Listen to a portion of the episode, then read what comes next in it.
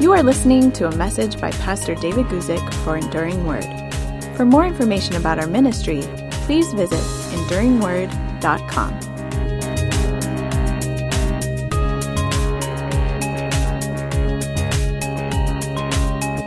2 Timothy chapter 3, beginning at verse 1. But know this, that in the last days perilous times will come.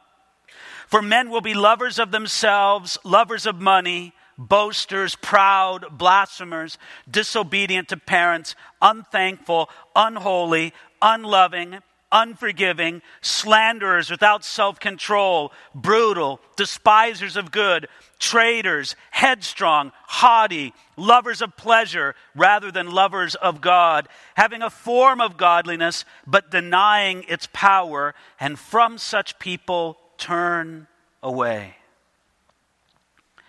What a radical first five verses that we confront ourselves with in 2 Timothy chapter 3. Do, do you have the scene in your mind of Paul writing this? Paul's writing this from what we call it a prison cell.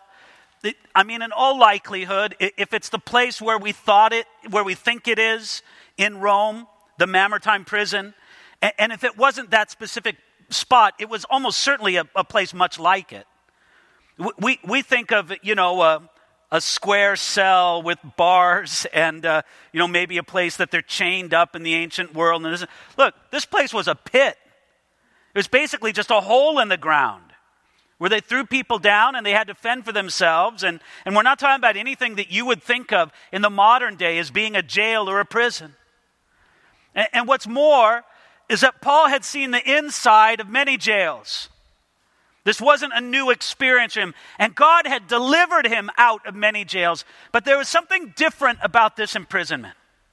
There's something very heavy in Paul's heart and mind telling him, Paul, you're not going to make it out of this one. You're going to lay down your life. One day, probably very soon, they're going to call you out of your prison cell. They're going to lift you up out of it. They're going to take you to a place and they're going to cut off your head. Paul had this sense, and the, the, this sense hangs like a cloud over all of Second Timothy. But when we come to chapter 3, we have the sense that Paul is thinking more than ever about what's going to be in the church after he leaves. See, Paul realized that the work of God is not going to end when he passes from the scene. And can we just thank the Lord for that? We thank the Lord for the great men and women that He raises up to lead His work throughout the centuries. But we're so grateful that God's work through His church is so much bigger than any great man or woman of God that He's raised up to do the work. And even though a man like Paul passes from the scene, God has others that are raised up, but it's on Paul's mind. The, the threats that the work of God will face in the coming generations, it's on his mind. And so he warns Timothy, and notice how he warns him. Verse 1 But know this, that in the last days perilous times will come. Very interesting phrase in that first part of verse 1 where he says, Perilous times will come. That word translated perilous has the idea of troubles, difficulty, and stressful situations. That's the kind of atmosphere that's going to mark the last days. That, that same word in classical Greek, the one that's translated perilous right there in verse 1, in classical Greek, it was used of wild animals and of the raging sea. You want to know a very interesting occasion where that same word perilous is used another place in the New Testament? Matthew chapter 8. Uh, let me look at my notes here. Verse 28 uses that same word to describe the demon possessed man at the tombs of Gadarene. It says this that he was coming out of the tombs exceedingly fierce, so that no one could pass that way. Exceedingly fierce is the same word that's translated perilous. The times are going to be fearful and fierce and dangerous. That's going to be the kind of times people live in in the very last days. Now, sometimes people wonder about this phrase, the last days. And there are people who look at this and look at what the rest of the New Testament has to say about the last days, and they just say flatly, Paul was wrong, Jesus was wrong. Jesus and Paul predicted that the end of the age was going to come very soon, that they were in the last days, and they would say, obviously, we're not. I, I think that's conceiving things in the big picture of the scriptures in a completely wrong way. I think when you take a look at it scripturally, this is the understanding we come to is that the last days describe the culmination of the Messiah's reign. And there's a sense in which the last days began, or, or at least were ready to begin, as soon as Jesus finished his work and ascended to heaven. There's a sense in which instead of running towards the edge, I'm going to do a little illustration here. Instead of walking towards the edge, just as I walk towards the edge of this and thinking, well, the edge, that's the end of all things, and you know how close you are, so it's how close you are to the edge. It's more like this that until the time of Jesus and his completed work, the, the, the, work of God and the plan of God came up towards the edge, and now, since the finished work of Jesus, now it runs alongside the edge, ready to go off at any time of Jesus' choosing.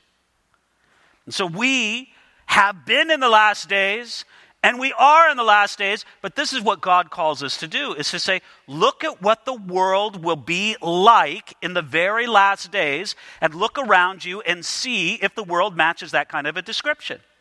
Now, I, I think that my integrity before you as a Bible teacher, well, it's very important to me.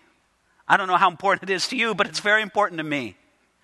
And, and I, I need to be very honest that I believe that God has given every generation some reason to believe that Jesus Christ could return in their generation. Do you know why I believe? Because I believe God wants every generation to live in the expectancy of the return of Jesus. The last thing in the world God wants for any of his people is to say, well, Jesus isn't coming back anytime soon. That's the last thing in the world God wants his people to believe. So, well, I believe that there are definitely reasons for us to look around in the world today and to say, Jesus Christ is coming soon. We should be ready for the return of Jesus.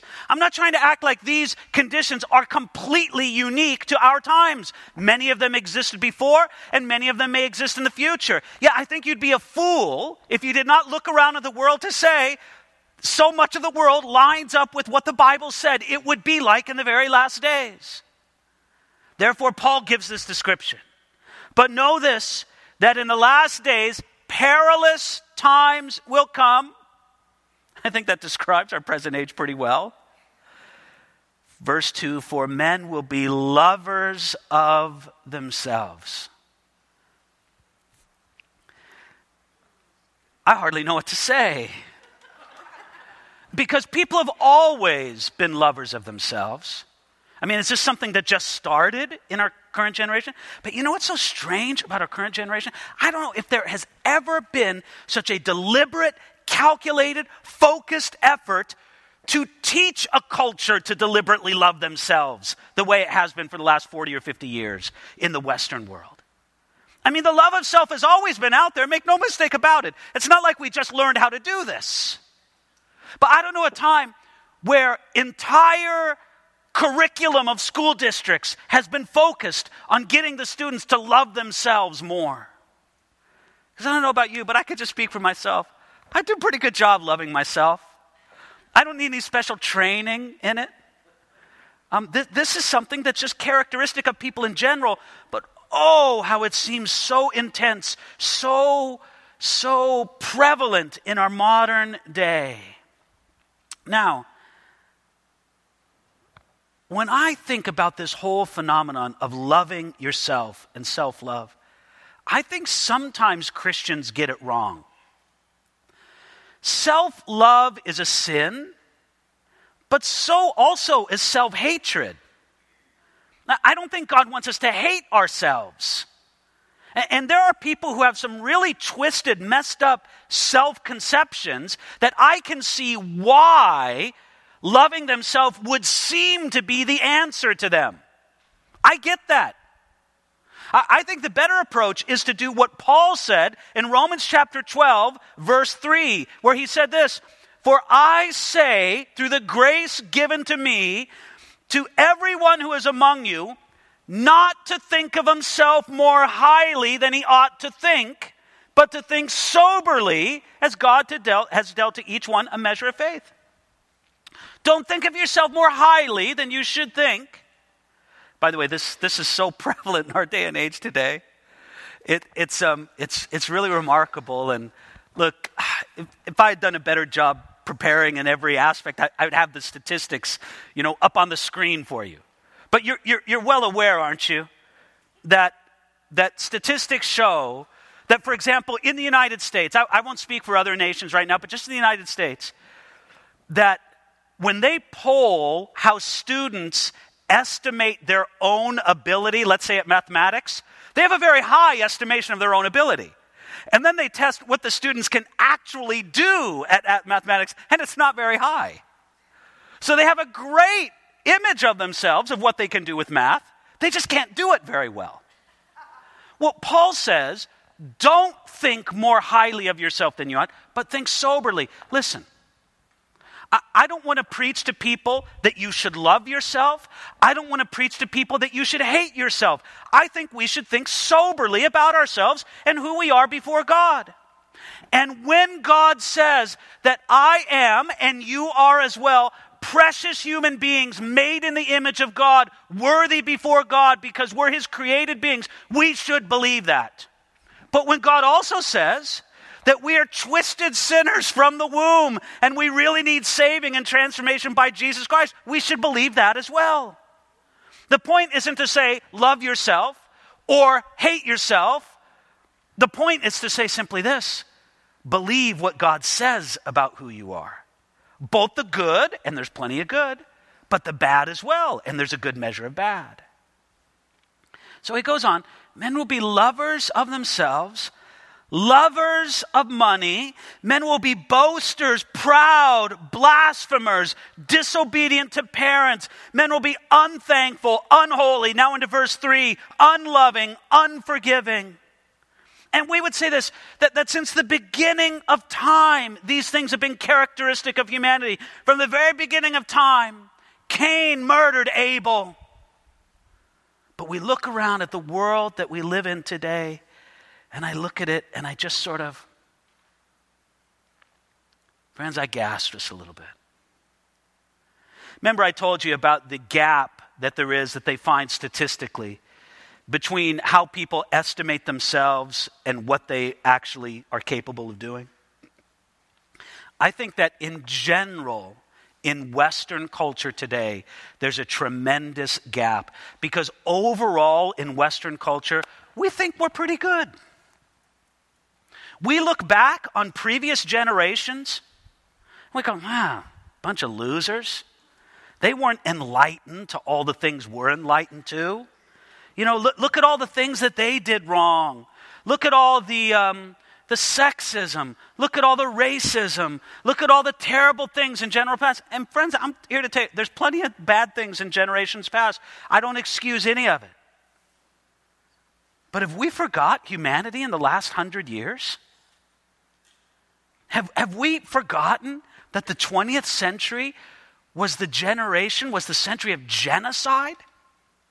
Have we forgot that in the 20th century, communist governments were responsible for the systematic, deliberate deaths of up to 100 million people? 100 million people! And, and someone, well, yeah, but we're pretty good. And we've got the scourge of abortion on demand in our country, which says in the United States that any uh, child can be terminated at any time for any reason. That there should be absolutely no restriction on abortion whatsoever. Do you realize that that is one of the most radical abortion laws in the entire world? That you can count on one hand the countries that have the kind of radical abortion laws that the United States has. Any abortion at any time for any reason whatsoever. But yet, so much of our culture feels so good about itself today that we're really doing something.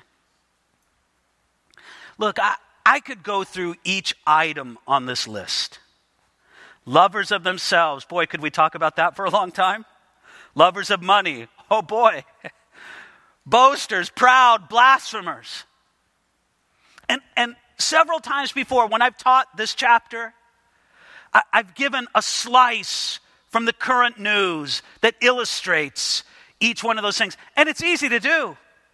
To coin a phrase, it's like shooting fish in a barrel. I mean, the fish are right there. It's not hard. They're just, wow, it's easy. But I think about past times when I've taught this passage. And I wonder, I wonder if I taught it with the right heart. There's almost a sense in which we read the terrible description of what humanity will be like in the very last days. We see how, how frighteningly accurate it is of a description of the present day. And we just kind of wipe our hands and say, well, world's going to hell.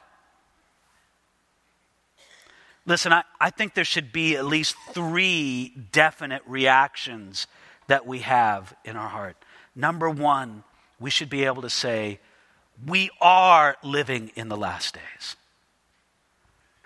Look, I, I really believe, as I said before, God gives every generation some reason to believe that Jesus is coming again. And I think He's given us more than some reason. I think He's given us a lot of reasons. So if somebody wants to say, well, David, couldn't God delay and, and recreate the same conditions on the world a hundred years from now? Yes, he could, but I'm not going to take that chance. I want to be ready for the return of Jesus Christ today. And I say, come quickly, Lord Jesus.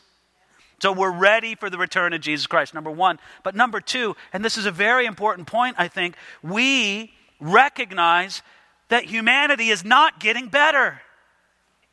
We, we live in this bizarre world where we think that because we get a better mobile phone every two years, that humanity's getting better.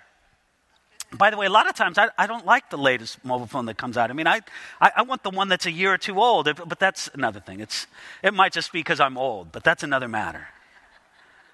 But we, we think that because technology gets better, we, we think that because the things get shinier and brighter and faster and, and more of a woman, that all that's better. Listen, honestly, I don't think people are any better. If anything, people seem worse. Jesus is coming soon. That's what it tells us. Number two, it tells us people are not getting better. But thirdly, it tells us if there's any walk away from this whole list that I'd like you to take, it's this one. Brothers and sisters, it's harvest time. We look out on a world that is so messed up and so perishing, and we should have the same attitude that Jesus had when he looked out over the Samaritans that were streaming out to meet with him and the well where Jesus had spoken with the women at the well. And what did Jesus say? He looked out over those people coming out from the village, and he said, The fields are white unto harvest, they are ready to be harvested and we just say, Lord, let there be a great harvest. Father, we see so much corruption, so much decadence, so much failure and brutality and weakness, and, and life is cheap. And we go on and on. We see it all today, Lord. Father, the times are so black. Would you please shine your light in a glorious way? Now's the time, Lord. Father, because we love people. And of course, we know God loves people even more than we do. We want you to rescue people from the brokenness and the depravity and the self destruction of everything that this describes in the last days. So we just don't wipe our hands go, well, the world's going to hell. What are you going to do? No, we pray, we work, we speak, we give, we do whatever we can to say, Lord, use us in the present age. It's harvest time, God. May we be about your business. But boy, what a description it is. Men will be, verse 3, slanderers, without self control, brutal.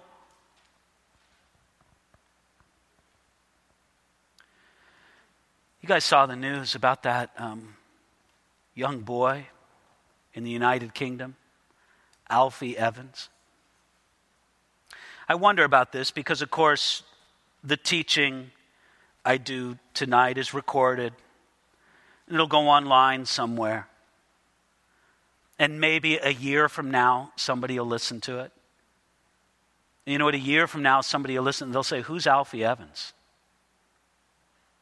Because something like this comes and it comes in our consciousness for a week or two and then it passes.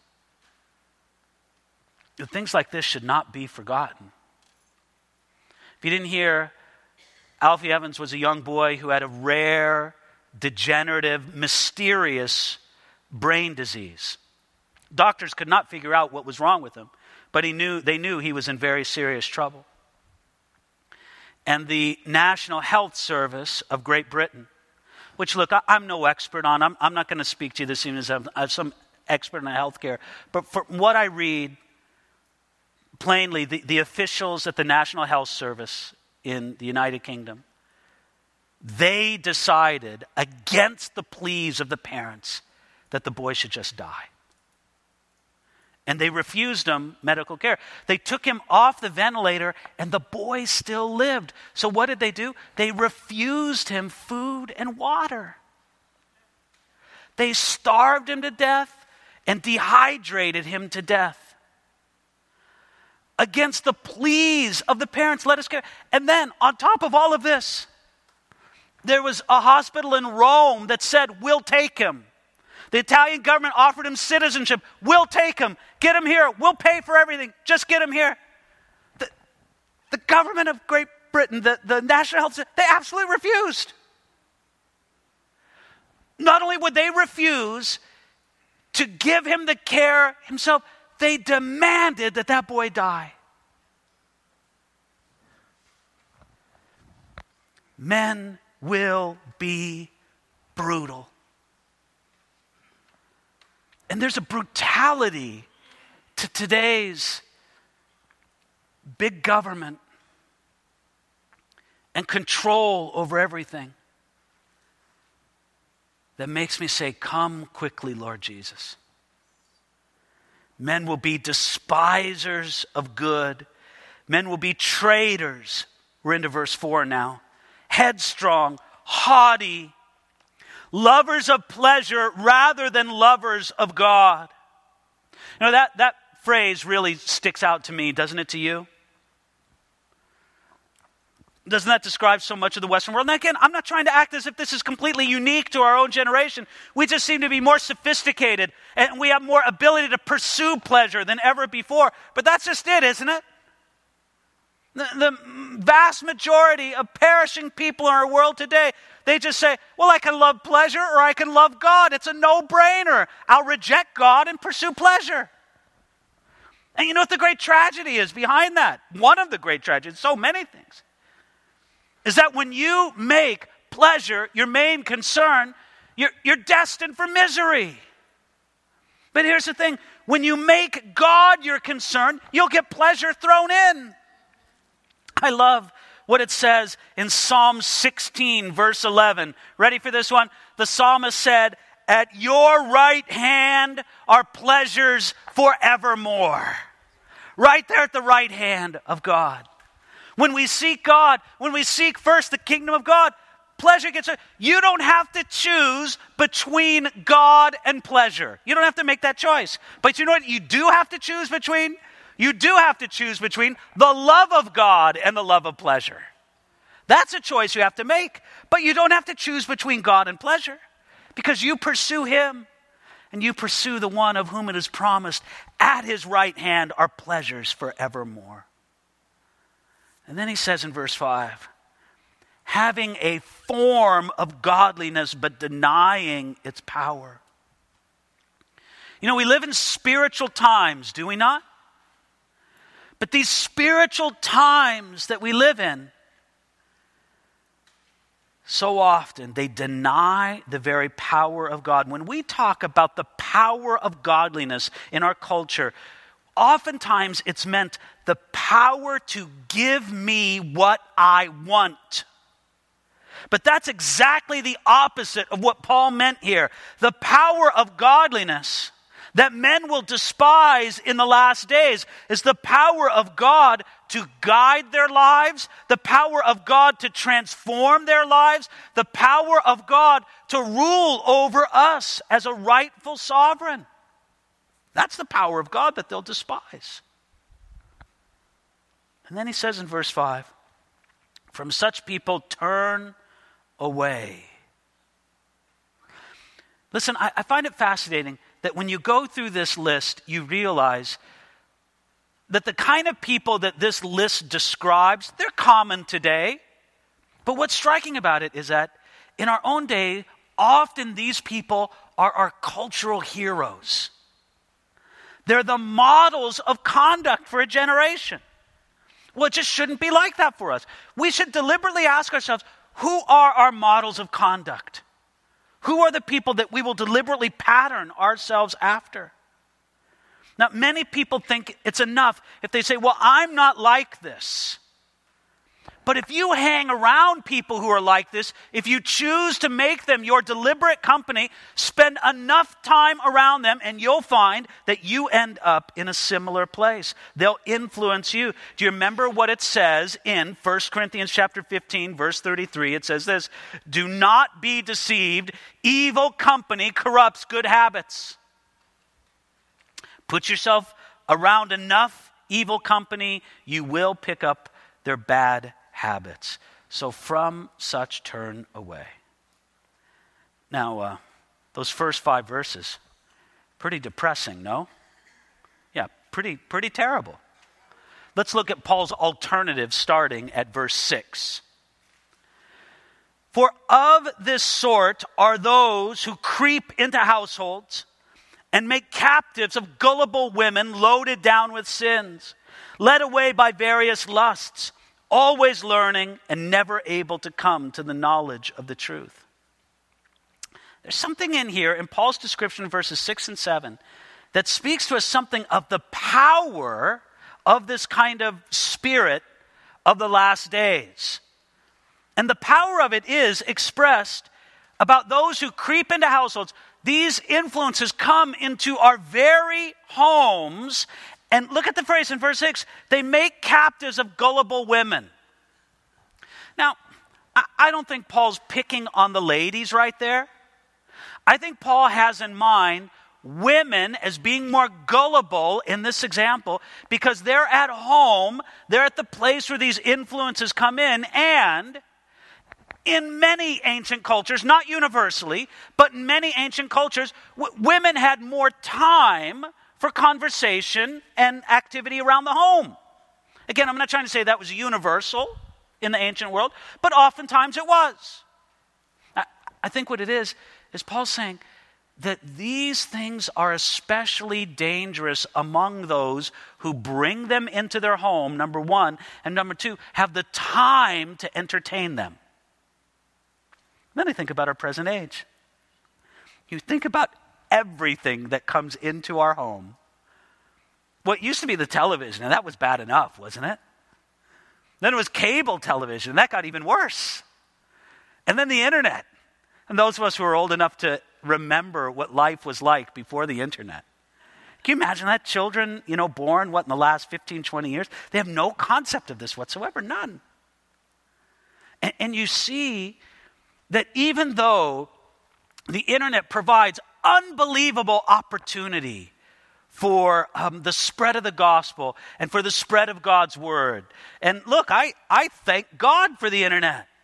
I thank God for, for the ability to distribute great Bible teaching and great Bible resources worldwide over the internet. What a gift that is. But at the same time, it does introduce a tremendous danger that can come right into the household.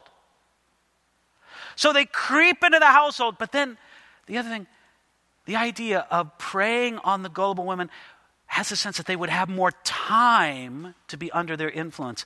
And, ladies and gentlemen, I just want you to understand that in a historical perspective, we in the Western world of the 21st century have a ridiculous amount of leisure time. Now, you, you're saying, David, what are you talking about? I feel stressed and busy in my job all the time. And I get that. I understand. I'm not trying to, you know, put you down, act like you're just, you know, kicking back all the time. But you, you do have to admit that the kind of lives we live, as busy as they are and as much pressure and stress we're under, we're not under the stress of the man plowing his field 200 years ago, wondering if the crops are going to grow or he and his family are going to die that year. That's a different kind of stress. I'm not trying to say we don't have stress in our own daily lives, we do. But when you compare the margin for leisure and recreation that we enjoy now compared to 50, 100, 1,000 years ago, it's really unbelievable. Which makes it all the more dangerous for us to say we're not going to put ourselves under those influences. We're deliberately going to choose godly influences and not be, as it says there in verse 6, be led away by various lusts. Be those, I love this phrase in verse 7, those who are always learning and never able to come to the knowledge of the truth. Isn't that a fascinating phrase? Always learning and never able to come to the knowledge of the truth.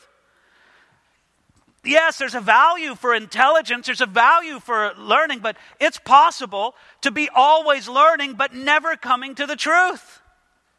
And God wants us to come to the truth, to the one who is the truth, Jesus Christ Himself, who is the way, the truth, and the life. But before we move on to verse 8, we just got to understand isn't it true in our day to day that people have even left the concept of the truth?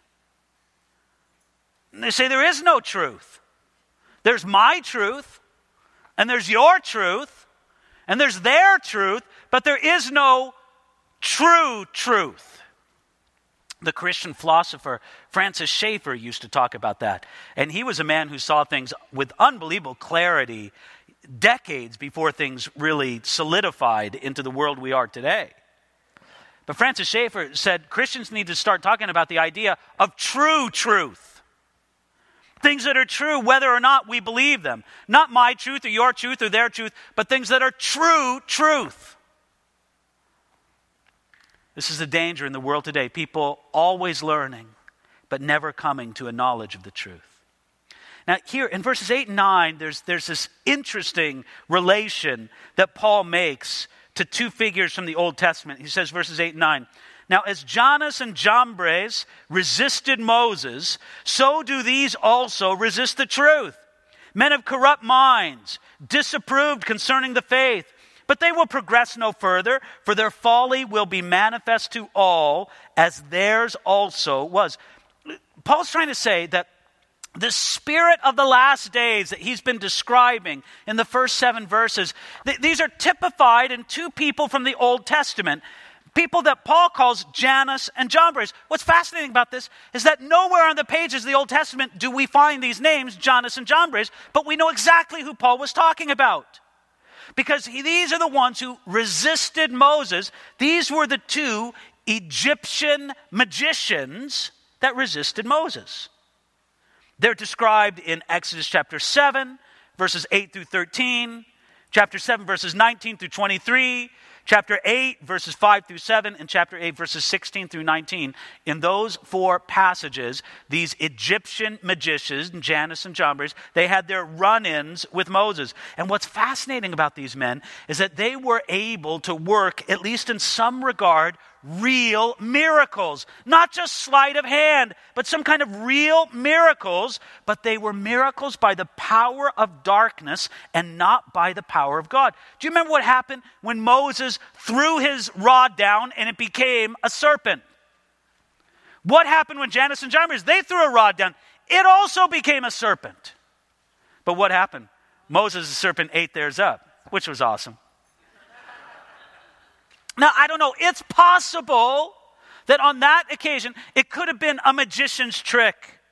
But as you get into the miracles that they kept on doing, or at least the so called miracles, when Moses turned water into blood, they could do the same, which again was one of the most hilarious backhanded things in the Old Testament. What, what was the problem when Moses cursed the waters? Of Egypt and turned them into blood? No drinking water. So they had very little fresh water. What did Jannes and Jambres do? They turned more of the fresh water that they had into blood. We'll ruin more of the water. Would have been a better miracle if they could have made it clean again, but they couldn't do that. So they imitated that miracle. When Moses brought forth a plague of frogs, Jannes and Jambres could do the same, yet eventually they could not match God and his messenger Moses miracle for miracle. and their occult powers were shown to be inferior to what God provided. Therefore, they resisted Moses, it says there in verse 8. But look at it. I love the conclusion there in verse 9. They will progress no further. In other words, there was a limit to how far Jannes and Jambres could go. They could impress Pharaoh. They could impress Pharaoh's court. They could deceive many. It was powerful. It was real. There was a distance they could go, but there was a point where God said, No further you're going to go. That's it. You will go no further than this. And that's exactly the idea that Paul is saying. God has a limit for the um, wickedness of this world. Now, uh, you and I may have been saying for a long time, God, hasn't it reached that limit? But God knows when that limit is. He does. And it's not wrong for us to cry out to God and say, How long? It's not wrong for us to say, Come quickly, Lord Jesus, again and again. None of that is wrong for us. But we got to understand, God in His wisdom knows. I have a strange image in my mind. The image is somewhere on this globe. Maybe it's under a glacier and the, uh, one of the poles or something like that. Maybe it's on the hidden side of a mountain somewhere in the Himalayas. But somewhere, if you could sweep away everything that obstructs, there's an expiration date right there on the earth, just like there would be on a carton of milk. And, and, you know, do not allow to go beyond this date. God has that date, God has that limit. And sometimes we get a little shaken. Sometimes we see the wickedness and the brutality and, and, the terribleness of this world. Sometimes we look over the last hundred years and we see the unbelievable carnage of the communist governments, of the world wars, of, of, of just the depravity of society. We look at all, we go, Lord, it, it's too much. God says, No, I know. I know what the expiration date is. You may not know, but I know. And there will be a point where I will not allow it to go any further. Look at that phrase in verse 9. They will progress no further. There's a limit, and God will establish that limit at the right time. Now, verse 10. But you, and this is where we get to the contrasting good part. But you, writing to Timothy, have carefully followed my doctrine, manner of life purpose, faith, long suffering, love, perseverance, persecutions, afflictions, which happened to me in Antioch, at Iconium, and at Lystra. What persecutions I endured, and out of them all the Lord delivered me. Yes, and all who desire to live godly in Christ Jesus will suffer persecution. Now, I confess, I like the list of verses 10, 11, and 12 a lot better than the list of verses 1 through 5. This is a great list. This is a list of Paul reminding Timothy of the contrast. Timothy, yes, bad times will come. I'm telling you about the kind of people that will threaten the earth in the last days. And you're going to have to contend with these people in some regard in your own day, Timothy. But there should be a clear dividing line between you and the conduct of those men. You, verse 10, you have carefully followed. And that's what made Timothy different than the spirit of the age. Listen, if you want to be different from the conduct that's described in the first five verses, that whole terrible list, if you want to be different, then this is what you got to do. Look at it right there. You need to carefully follow Paul's. Now, I, I need to pause right here Paul said something very important in another letter of his. He said this Follow me as I follow Christ Jesus. So when he told Timothy here, follow my doctrine, Paul doesn't even have it in his mind, him apart from Jesus.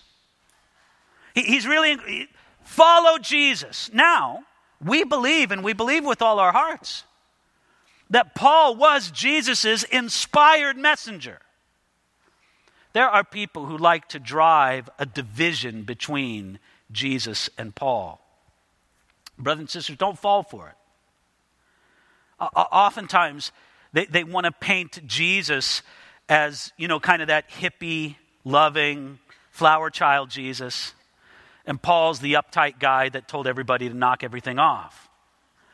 That is the most erroneous and superficial reading of both Jesus and Paul that you can imagine. There's no division or divorce against Paul and Jesus. Now, you, you, could take a passage where Jesus is expressing the great love and compassion and kindness of God and, and put it up against Paul speaking of the great corruption and sinfulness in society, and it looks like they're at odds. But you could so easily turn it around. You could go to a passage where Jesus spoke with such condemnation against the corruption and depravity of society and turned around to a passage in Paul where he speaks of the great love and kindness and greatness of God. So again, it's, it's an incredibly superficial reading that regards there being a difference. So w- when I say this, we understand that Paul is pointing Timothy, look at me, Paul was saying. But we understand Paul is saying, please follow me as I follow Christ Jesus. Back to this again. I, I, just didn't want there to be any misunderstanding. Verse 10 But you have carefully followed my doctrine, manner of life, purpose, faith, long suffering, love, perseverance, persecutions, afflictions, which happened to me at Antioch, Iconium, and at Lystra. Timothy, if you want to be different from those last days disasters that I described in the first five verses, then you follow after the pattern that I taught you. You stay faithful to what I taught you. What a challenge for us this is, is it not, brothers and sisters? Listen, we live in a world that is very powerful, very powerfully morally, very powerfully, um, maybe I should say, very powerfully immorally, uh, very powerful in its seduction, very powerful in the social pressure it puts around us. We will only withstand it by following hard after Jesus Christ. And that's what Paul told Timothy to do. Follow me. You've carefully followed my doctrine. It all began with doctrine, did it not? The reason Paul lived the way he did was because he believed certain things. It's so interesting in our modern age. The, the way our modern age thinks is what you believe about God and religion has nothing to do with the rest of your life. Brothers and sisters, that's a complete lie. It has everything to do who you conceive God to be is the most important thing about you. It shapes your destiny, it shapes who you are now and into the future. So, for Paul, rightly so, it all began with doctrine. Now, listen, I, I need to tell you, it didn't end with doctrine, not by any means. And there are some believers out there who think that doctrine is the only important thing in the Christian life. It's not the only important thing, but it is an essential foundation. I ran across a quote in the last week. I, I wish I would have written it down, had it in my notes here this evening. So I'm just going to paraphrase it, uh, you know, from my mind. It's a brilliant quote. Uh, a great Bible teacher, a great scholar of our present generation, he said something like this. He said, "I spend half my time telling people how important doctrine is." And I spend the other half of my time telling them that proper doctrine isn't enough. And both are true. Proper doctrine is very important, but it by itself is not enough. But it begins with there. You followed my doctrine. Then look at it. And my manner of life. There was a certain way that Paul lived. Was it perfect? Not by any means. But you could look at a man like Paul and say, that man's following Jesus. I can take his example. And matter of fact, I, I can see him when he fails and falls short, and I can follow what the example what to do then as well. I love this as well. I love this list. Followed my doctrine, manner of life, purpose. Oh, you looked at the Apostle Paul and you said, There's a man who has a purpose in life. Do you realize how many people are attracted and sold out to evil. It was so true of the communist world. It's true today of the Islamic world. How people will sell themselves out to incredible evil, but it gives them a purpose in life. And it's usually phrased as a very noble purpose, is it not? The, the lofty goal of the communists, they, they claimed a great purpose. In the mind of many of those who follow radical Islam, they claim a great purpose. But the problem is, in so much of the decadent West, people live without any purpose. That man, Paul, he had a doctrine, he had a manner of living, but he had a purpose in his life as well. And he had, just continue to list on in verse 10, he had faith, long suffering, love. He had all those things, perseverance. Now into verse 11, persecutions, afflictions. Now, this, this is what really strikes me into verse 11. You get this oh, the, the purpose, the faith, long suffering, love, perseverance. Look, you, you think like a man, like that would be man of the year, wouldn't you? But then he drops the bomb in verse 11. The man of that great purpose, the man of that right doctrine, the man of that Christ like manner of living, the, the man of that love and long suffering, that man was persecuted. And um, we think about that. We think about our many brothers and sisters in other parts of the world who face terrible persecution. Hardly seems like two weeks can go by without hearing of some terrible massacre in Pakistan, in Egypt, in Iran, in other places where Christians are terribly persecuted. And it makes us wonder. As our own culture becomes more and more ungodly, as it becomes more and more defiant against God, is, is some kind of persecution on the way for us? It very well could be. But then what I find is so fascinating about this is he lists the specific places. You know, look, Paul's in a prison cell. He, he knows his life is going to be over soon. Would you, would you grant him a little trip down memory lane? And so he's thinking about it. He's thinking about the times he was persecuted. And not that these were the only times at all, but three ones stick out in his mind. Look at it there in verse 11, which happened to me at Antioch, at Iconium, and at Lystra. At Antioch, Paul was kicked out of the city for preaching the gospel. You read about it in Acts chapter 13. At Iconium, Paul was almost stoned to death for um, preaching the gospel. That's in Acts chapter 14. And then at Lystra, they actually did stone Paul and they left him for dead. That's in Acts chapter 14, verse 19. Antioch, Iconium, Lystra. Paul wore each one of those like a badge of honor. Now, look, most of the time, God isn't a showy God. It's amazing how humble God is. And God is so humble that, that if people want to deny God's hands and things, sometimes they can. God is very humble God, but if God were a little less humble and gave like fancy uniforms to his servants and pinned medals on their chests, could you imagine Paul showing the stripe here? That was at the Battle of Antioch right there. And this, this little stripe, this is from Iconium. Oh, yeah. And let me tell you what happened in the war at Lystra. You know, he's stripping his arm and showing his battle scars. The third one he lists right there, Lystra, number three. You know why he named that one? Timothy was from Lystra. T- Timothy reads that, and something jumps in his heart. I remember Paul, I remember. You were under a pile of rocks. We thought you were dead. And when we saw your courage there in my own hometown, Paul, I knew that's the kind of man I wanted to follow. And that's why Paul brought it up.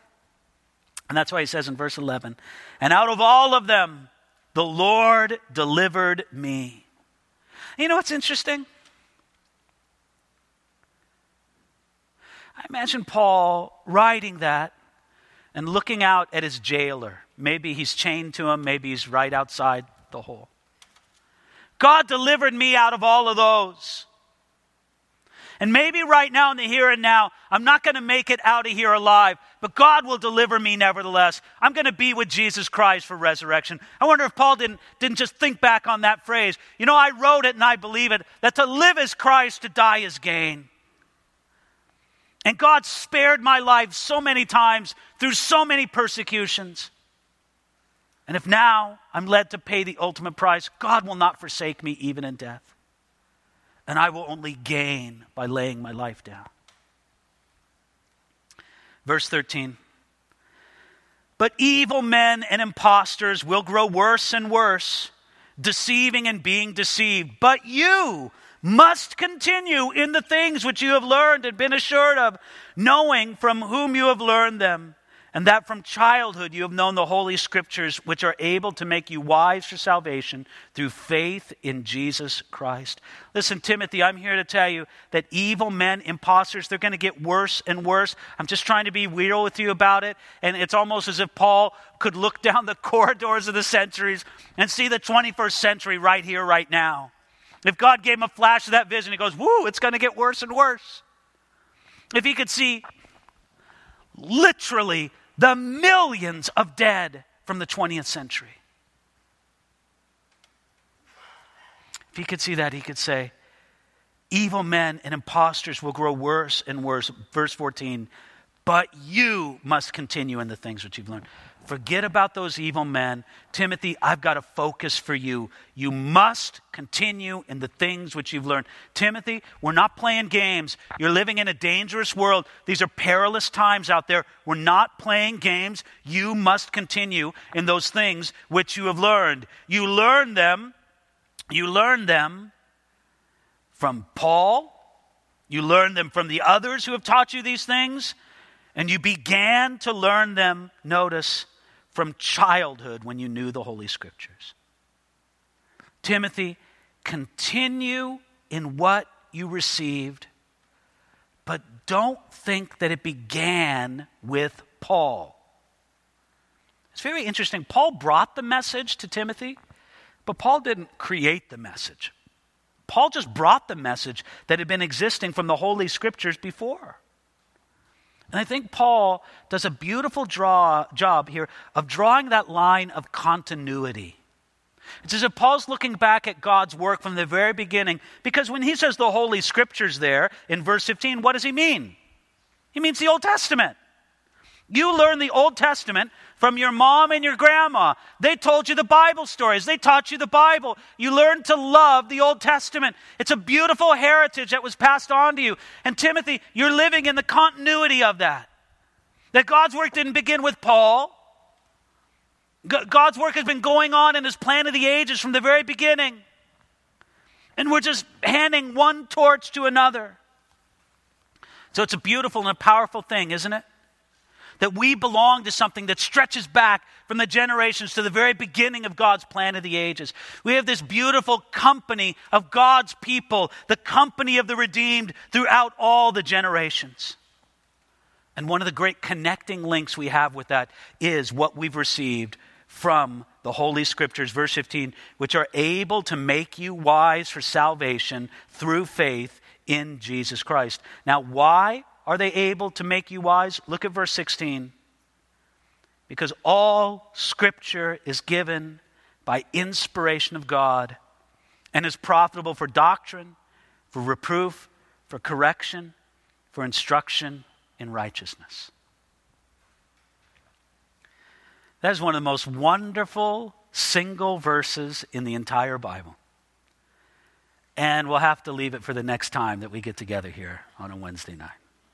I'm going to break off here at verse 15, where Paul really exhorts Timothy, continue in the things you have learned, and he draws his attention to the Holy Scriptures. And when we pick it up next time, we'll see how Paul puts the inspiration of Scripture at just such this central place in the life and the development of the believer. All right, let, let me conclude with this. I want to draw your attention just back to something I said before. We look at the depravity, the danger, the perilous times that we live in today. We read the first five verses of 2 Timothy chapter 3 and go, Whoa, that's today. What's our reaction? Our reaction is threefold. Number one, our reaction is we say, Well, Lord, your word is true. You described it just as it would be. We are in the last days. Number two, we take it very seriously that even though we have better gadgets today than ever before, that even though there's some parts of our lives that are more wonderful, I don't want to go back to pre flush toilet days and pre, you know, I don't want to have to sail to Europe.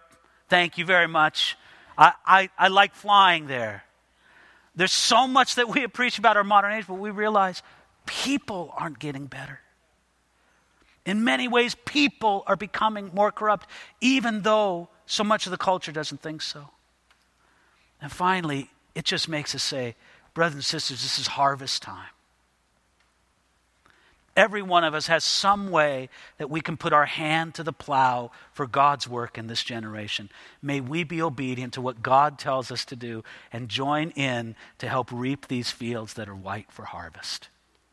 Father, this is our prayer as we see, Lord, the critical nature of the times we live in, give us a heart and a passion to love and serve this needy world and to go forward, Lord.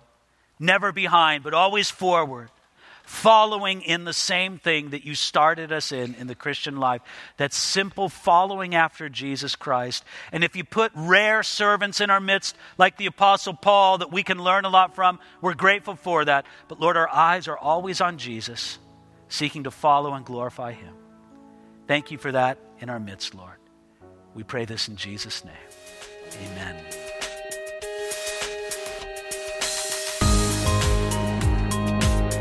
You've been listening to a message by Pastor David Guzik for Enduring Word. For more information about our ministry and how to grow in your relationship with Jesus, please visit enduringword.com.